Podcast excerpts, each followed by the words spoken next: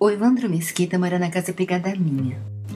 Minha casa está uma bagunça. Decidi fazer melhoramentos, mas com meu trabalho, que é pesado, nunca tenho tempo de terminar as mudanças que começo.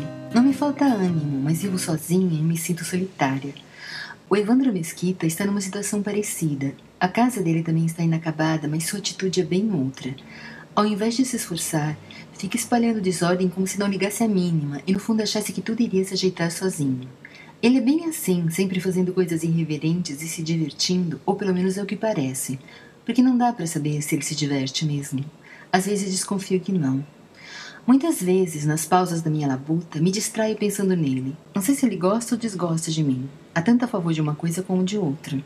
Ele me dá muita atenção, na verdade, mas de um jeito que me deixa ligeiramente desconfortável, mesmo quando se impressiona com algo que digo, como outro dia, com certo comentário sobre um filme, fica sempre no limiar da agressividade. Suas inúmeras perguntas têm um tom acusatório, como se fossem mais uma tentativa de me fazer cair em contradição do que manifestação de interesse propriamente dito. Mas talvez essa seja a forma dele ser amistoso. Algumas pessoas são assim mesmo.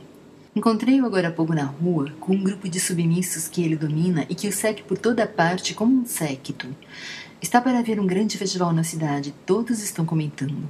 Ele insiste que eu vá, quase gentil, mas com um olhar cravado, vigilante nas minhas menores reações.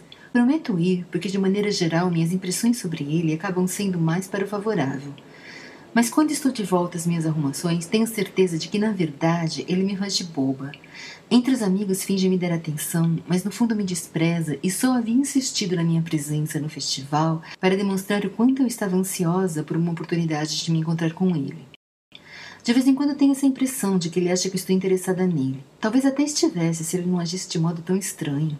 Decido então que o melhor é não ir a lugar nenhum e pronto. No dia seguinte, logo cedo dou de encontro com ele e seus inevitáveis súditos.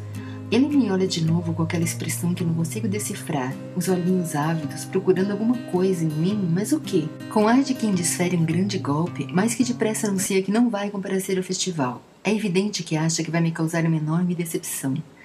Eu lamento minha pouca presença de espírito de não ter dito aquilo antes dele, assim demonstrando minha falta de interesse nele, mas sou meio defasada por esse tipo de coisa, sempre fui.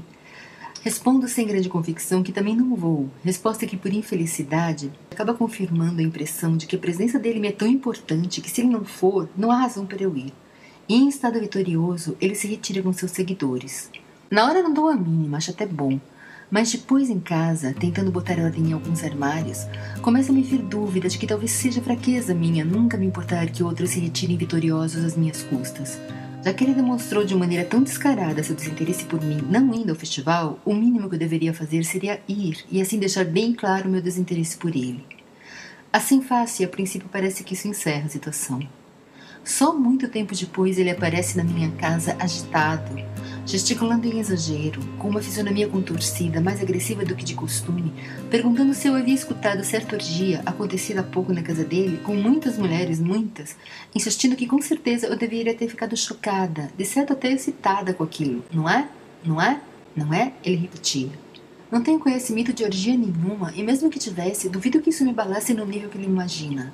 Então nem me dou o trabalho de responder, o que não faz diferença, pois ele não está interessado na minha resposta, e sim ficar chacoalhando os braços para cima e para baixo, repetindo sem parar o quanto eu deveria ter ficado excitada com aquilo. Não é? Não é? E vai saindo.